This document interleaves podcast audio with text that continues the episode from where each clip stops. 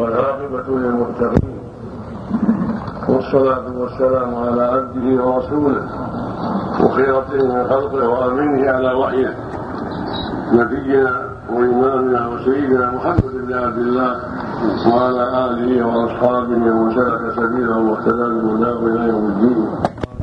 أما بعد أيها الإخوة بالله لقد سمعنا جميعا هذه الكلمات المباركة والنصيحة العظيمة من صاحب الفضيلة الشيخ عبد الرحمن بن عبد الله بن ريان فيما يتعلق بالقلوب وصلاحها ونتائج الصلاح وفيما يتعلق بفساد القلوب وانحرافها. وما يترتب على ذلك من أنواع الفساد والعقوبات والآفات الكثيرة. وهي بحق نصيحة وافيه جزاه الله خيرا وضاعف مثوبته ونفعنا جميعا بما سمعنا وعلمنا. ورزقنا جميعا الاستقامه على الحق والهدى والعافية من أسباب الهلاك والردى. أيها الإخوة في الله كل واحد له أدنى بصيرة. يعقل ما تضمنته كلمات الشيخ ونصيحة. لأن المرض يحس به يحس به كل واحد في نفسه. ويرى آثاره في نفسه وحوله وفي مجتمعه. والمرض الذي يشاهد لا يحتاج إلى اقامه الدليل. فإذا اقيم الدليل ونوعت البراهين وبينت الآثار والافات صارت الحجة أكبر. وصار الواجب على العاقل أشد في الانتباه والحذر واليقظة والعلاج.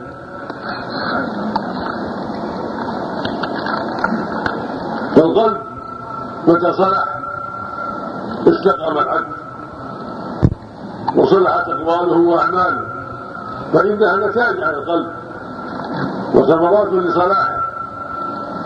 ومتى انحرف عن الهدى وتابع الهوى تبعته كذلك أقواله وأعماله.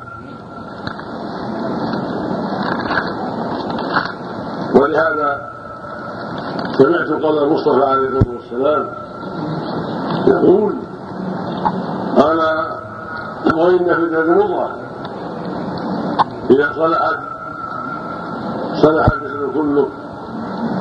وإذا فسدت فسد الجسد كله ألا وهي القلب واللفظ الآخر يقول صلى الله عليه وسلم إن الله لا ينظر إلى صوركم ولا إلى أموالكم ولكن ينظر إلى قلوبكم. وفي اللفظ الثاني ولكن ينظر إلى قلوبكم وأعمالكم. فالقلوب هي محل النظر ومحل الاعتبار. وهي أساس الصلاح والفساد فمتى صلح قلبك بطاعة الله وخشيته والاخلاص له وتوحيده وتعظيم امره ونهيه والموالاة في ذلك والمعاداة في ذلك صلحت أقوالك واعمالك وانبعثت همتك إلى كل خير. وتباعدت بذلك عن كل شر. ومتى فسد القلب بالشهوات المحرمة والنفاق والكفر والضلال فلا تسأل عما يقع من الشرور والفساد. والمعاصي كما انها لفساد القلب ومرضه فهي أيضا من اسباب موته والطبع عليه وهي بريد الكفر كما ان الامراض البدنيه بريد الموت فالامراض القلبيه بريد هلاك القلب وبريد الطبع عليه وموته ومتى مات وطبع عليه وختم عليه فلا تسأل عما يقع من الشرور والفساد. وعدم الانتباه لأي شيء.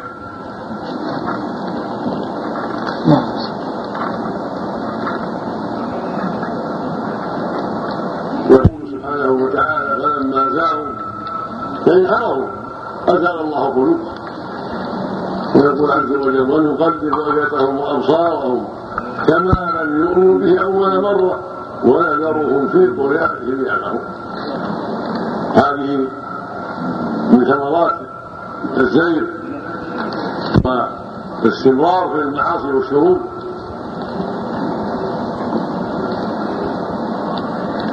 الواجب على المؤمن أن ينتبه لهذا الأمر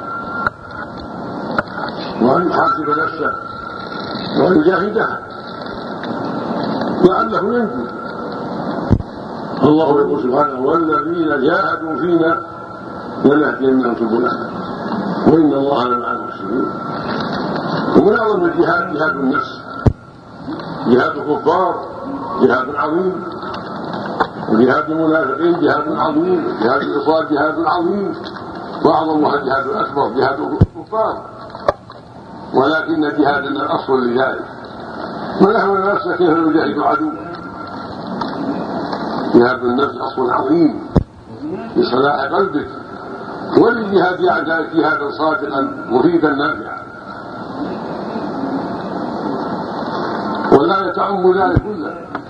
والذين جاهدوا فينا جاهدوا أنفسهم وجاهدوا عدوهم الشيطان وجاهدوا العصاة بذنب المعروف والنهي عن المنكر وجاهدوا الكفار والمنافقين بما شرع الله من الجهاد. لنهدينهم سبلنا. وعدهم الله بالهدايه بسبيله القوي فمن جهد نفسه لله بترك المعاصي والإقبال على الطاعات والوقوف عند الحدود هداه الله صراطه المستقيم. وثبته واعانه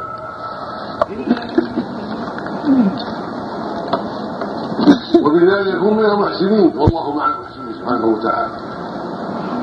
ومن ضيع وتابع الهوى سلط عليه العدو هو الشيطان. فساقه إلى كل باطل وشجعه على كل أسباب الهلاك. ومن يعش عن ذكر الرحمن يعني يغفل ويعرض يقيد له شيطانا فهو له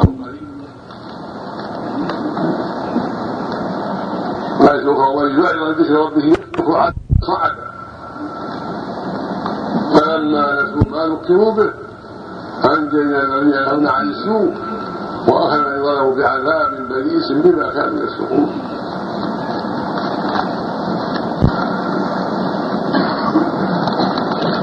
ويقول سبحانه ولا تكونوا كالذين نسوا الله فأنساهم أنفسهم.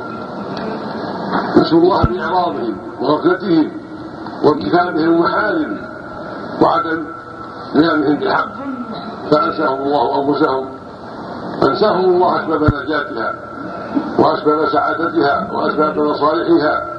حتى صارت أعمالهم وتصرفاتهم كلها ضد مصالحهم.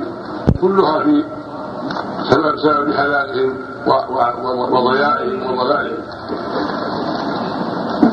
فالجزاء من جنس العمل.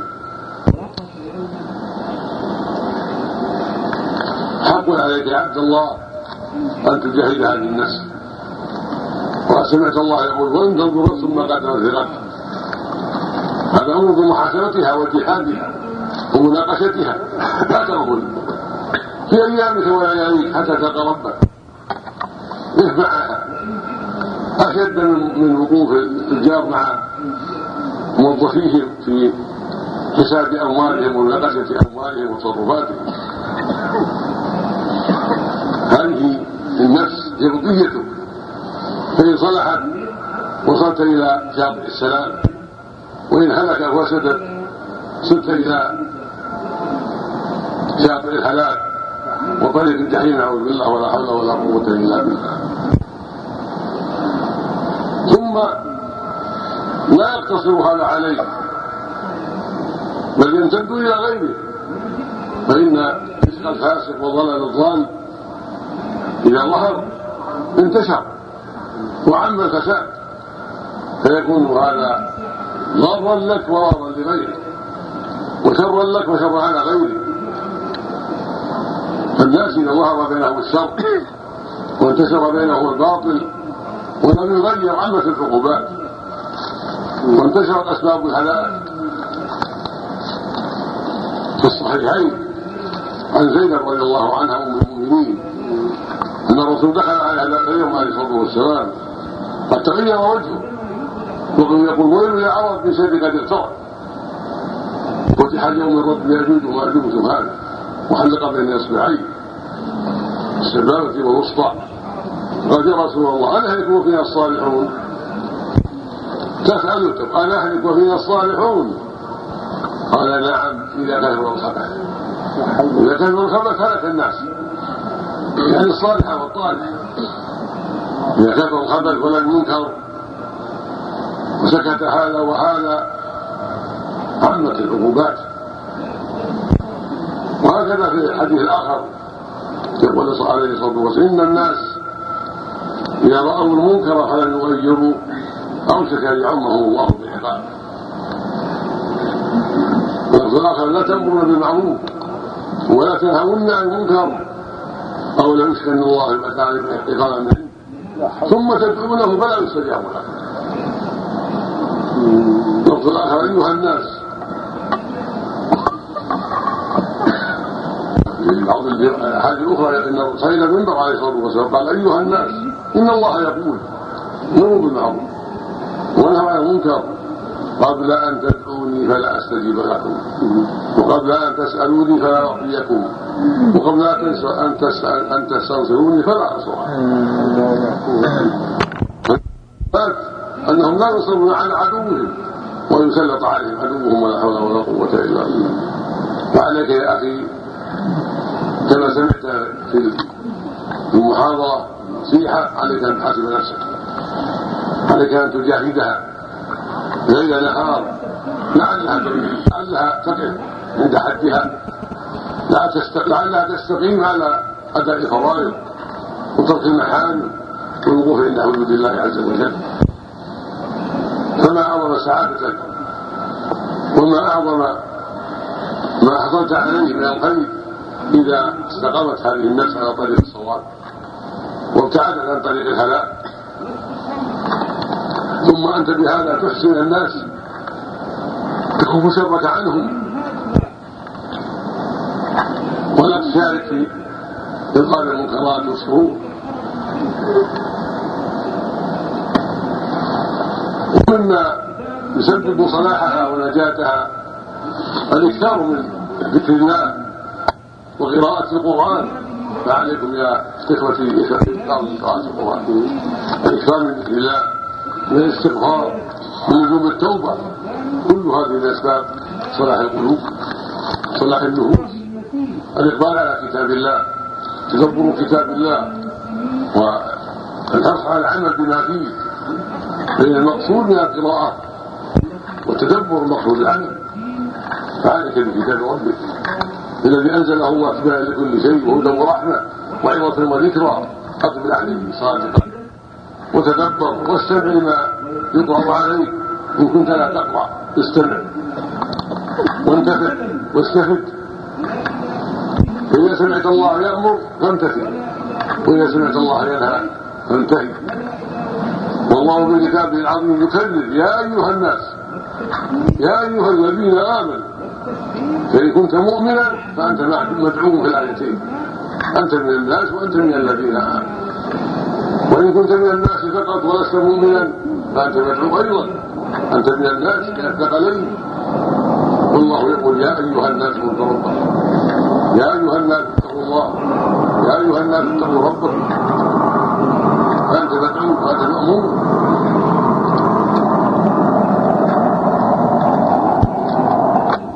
يا أيها الذين آمنوا اتقوا الله وقولوا قولا سديدا. يا أيها الذين آمنوا اتقوا الله حق تقاته ولا تموتن إلا وأنتم مسلمون. ويقول يا أيها الناس اعبدوا ربكم الذي خلقكم والذين من قبلكم لعلكم تتقون. يا أيها الناس اتقوا ربكم الذي خلق من نفس واحدة وخلق منها زوجها. يا أيها الناس اتقوا ربكم إن زلزلة الساعة شيء عظيم يا أيها الناس إنا خلقناكم من ذكر وأنثى وجعلنا شعوبا وقبائل تعارفوا إن اكرمكم عند الله اتقاكم في آيات كثيرة ينادي فيها الناس وينادي فيها المؤمنين لينتبهوا ليتذكروا ليتعظوا ليأخذوا بالأوامر لينتهوا عن النواهي. يقول مسعود رضي الله عنه سمعت الله يقول يا أيها الذين آمنوا فاريها سمعا يعني انتبه فإنه خير تؤمر به أو شر تنهى عنه وهكذا إذا سمعت الله يقول يا أيها الناس انتبه فانت أنت إما مأمور بخير وإما منهي عن شر وإما مامور مأمور بما فيه صلاحه وإما منبه على شيء ينفعه.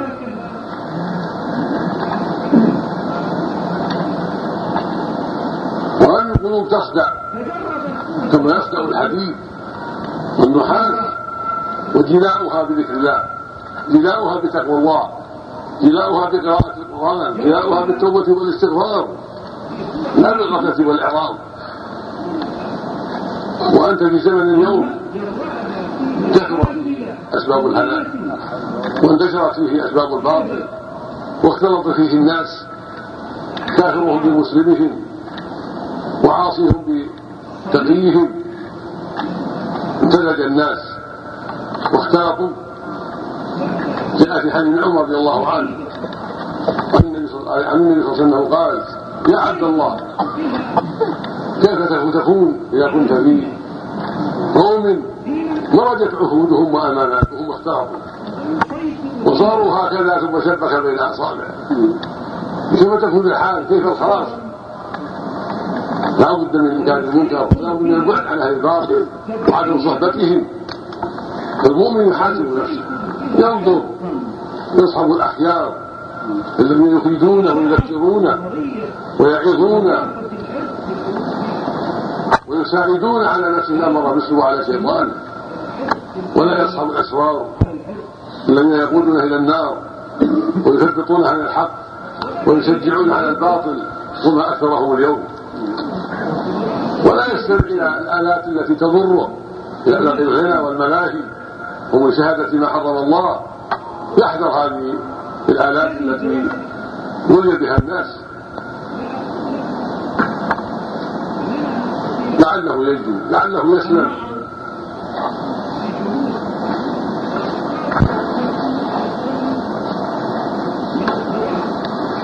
ومتى صدق العبد مع ربه؟ هداه الله وفقه يقول سبحانه يا أيها الذين اتقوا الله وكونوا مع الصادقين. ويقول سبحانه هذا يوم ينفع الصادقين صدقهم. لهم جنات تجري من تحتها الأنهار خالدين فيها أبدا. رضي الله عنهم ورضوا عنه ذلك الفوز العظيم. والصادق على طريق النجاة. ينفعه صدقه في الدنيا والآخرة. الصادق يلتمس أسباب النجاة ويأخذ بها. ويستقيم ويلتزم ويلزم التوبة ويحذر ما عرف أنه الله. والصادق يلتزم بالأوامر ويستقيم عليها ويحذر تركها ويعرض عنها. والصادق يقف عند الحدود الصادق لا يسحب إلا من ينفعه ويحذر من يضره. هكذا الصادقون. يجاهدون هذه النفوس ويلزمونها بالحق. ويكفونها عن الباطل يرجون ثواب الله ويخشون عقابه. ويسألون الله العون أنت بالله يا أخي. أنت مسكين ضعيف إلا بالله. فاسأل ربك العون. سل ربك التوفيق والهداية. استعن به على كل خير. واستعن به على ترك كل شر. إياك نعبد وإياك نستعين. إذا سألت فاسأل الله وإذا استعنت فاستعن بالله. أسأل الله بأسمائه الحسنى وصفاته العلى أن يوفقنا وإياكم وأن يصلح قلوبنا وأعمالنا جميعا وأن يعيننا وإياكم من شرور أنفسنا وسيئات أعمالنا وأن يصلح ولاة أمرنا وأن يصلح له البطانة وأن يعينه على كل خير وأن يعينه على ترك كل شر ومنع كل شر وأن يوفقه لكل ما فيه صلاح العباد والبناء وأن يوفق جميع المسلمين في كل مكان بما فيه صلاحهم ونجاتهم وسعادتهم. وان يولي عليه خياره ويصلح قادته. وان يوفق قادة المسلمين جميعا لتحكيم شريعة الله. والزام الشعور بها والتحليل ما يخالفها إنه سميع قريب. كما اسال الشيخ محاضرة. فضلة الشيخ عبد الرحمن خيرا. وأن يفيده على محاضرته وكلماته. وان يضاعف لنا ولكم وله الأجر. ويجعلنا وإياكم وإياهم من الهداة المهتدين إنه سميع وصلى الله وسلم على نبينا محمد.